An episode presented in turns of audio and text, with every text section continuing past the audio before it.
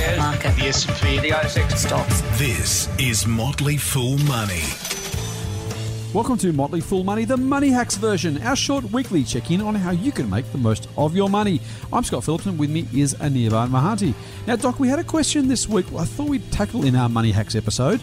Basically, the question is just what is the share market? We had a listener who has an 11 year old son. He said, Look, I want to explain to him what's going on, what is the share market? And I kind of get it, right? It's a difficult concept to try and explain to an 11 year old. But this guy wants his son to start understanding so he can start investing, which we love. And super, super glad that Womble is his name, or at least his screen name. Glad that you're getting your son involved. But, Doc, help Womble out. Just what is the share market and why should we care? That's a fantastic question. So the share market is basically uh, the place where businesses that are listed, public businesses that trade, and that basically gives you an opportunity to buy into real businesses. Right. So think about your Commonwealth Bank. You can actually own a piece of Commonwealth Bank. I think it's really important, right? So this is not.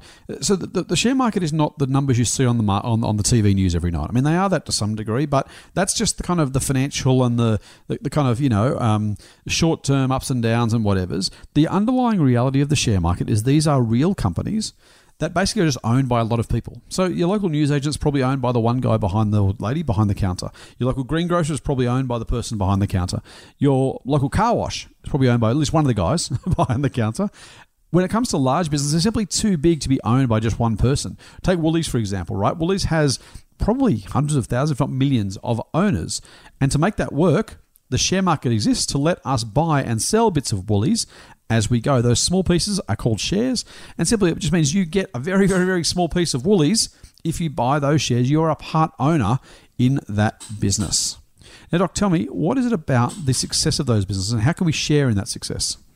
Well, I mean, the, the best way to think about them is that businesses basically, when, when they're succeeding, they're going to be generating more profits. And uh, I mean, you know, the profits are going to mean that, well, they're going to pay us back in some sense. One way they pay us back is they give us back some of that profit in the form of dividends, Right. right? So we, we have the opportunity to enjoy a portion of the cash that the, the business generated Right. via dividends. Sometimes go sometimes the companies don't pay a dividend and they might decide to reinvest in the growth of the business and that's fine too Mhm. if the business grows then you know one would hope that the share price eventually grows or the business becomes basically the business becomes more valuable Mhm. and therefore you own a larger chunk of that business Right, so let's say you're shopping at Woolies and you go and spend 100 bucks on a, on a week's worth of groceries. Good luck if you can do that. But let's say you spend 100 bucks on groceries. Those groceries probably cost Woolies about $75 to buy. They're making a profit on those groceries of about 25 bucks. Now, from that 25 bucks, they're going to pay for the checkout chick and the guy who stacks the shelves. They're going to pay for the trucks. They're going to pay for people at head office. They're going to pay for the marketing. Once that's all done, there's probably about 5 or $6 left. So every time you spend 100 bucks at Woolies, the company gets to keep five or six dollars of that. That's their profit. And that gets divided up, again, as Doc said, across the owners of that business. Now, it's not always paid out as a dividend, but a dividend is the amount of cash you can get twice a year normally. That is it your share of the profits that the company makes, or at least the excess money they've got left over that they're going to give out to the shareholders. As a business owner, you get to share in some of that business's success and some of the money it makes. The good news here is if that happens, you get richer as the company does better. If you can find a great company and you want to own part of that company through investing on the share market, you can share in some of that good, lovely dividend cash. Or as Doc said, if they want to keep growing, the, val- the shares will be worth more. The, the value of your ownership of that company will go up because everyone else thinks, wow, that Woolies is doing great. We want to buy it for even a higher price. And if you want to, at some point, you can sell your shares and make a profit, a capital gain on that sale. So investing in the share market, really, really smart idea. Be long term about it. If you're 11, uh, I think 12 probably feels like a lifetime away.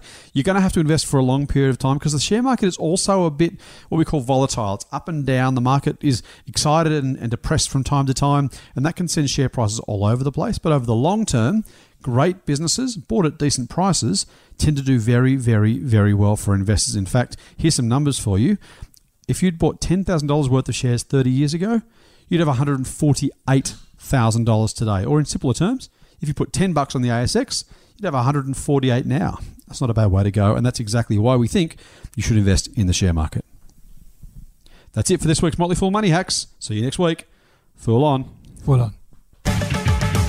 The Motley Fool and people appearing in this program may have positions in the companies mentioned. General advice only. Please speak to your financial professional to understand how it may pertain to your situation. Subscribe to the free newsletter at fool.com.au forward slash triple M. The Motley Fool operates under Financial Services License 400691.